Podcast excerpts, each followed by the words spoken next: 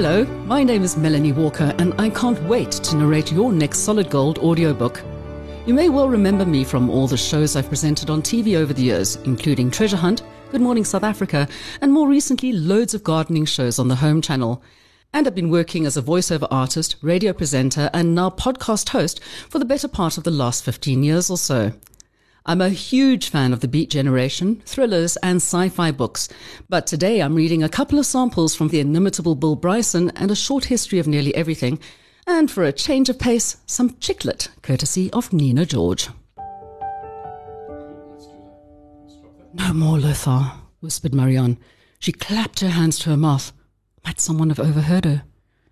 She unbuttoned her coat. Maybe it would keep someone else warm, even if she had mended the lining so often that it became a crazy multicolored patchwork. Lothar always brought home little hotel shampoo bottles and sewing kits from his business trips to Bonn and Berlin. The sewing kits contained black, white, and red thread. Who needs red thread? thought Marianne as she began to fold up the light brown coat edge to edge the way she used to fold Lothar's handkerchiefs and the towel she ironed.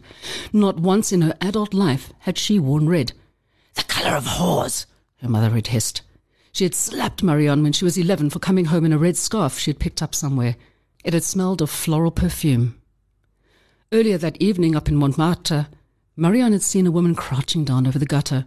Her skirt had ridden up her legs and she was wearing red shoes. When the woman stood up, Marianne saw that the makeup around her bloodshot eyes was badly smeared. Just a drunken whore, someone in the tour party had remarked.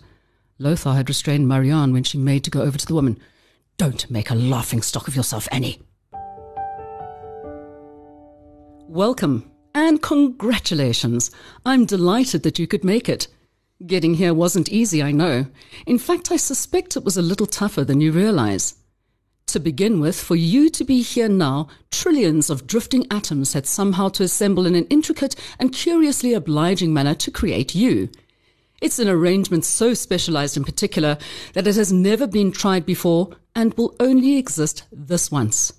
For the next many years, we hope, these tiny particles will uncomplainingly engage in all the billions of deft cooperative efforts necessary to keep you intact and let you experience the supremely agreeable but generally underappreciated state known as existence.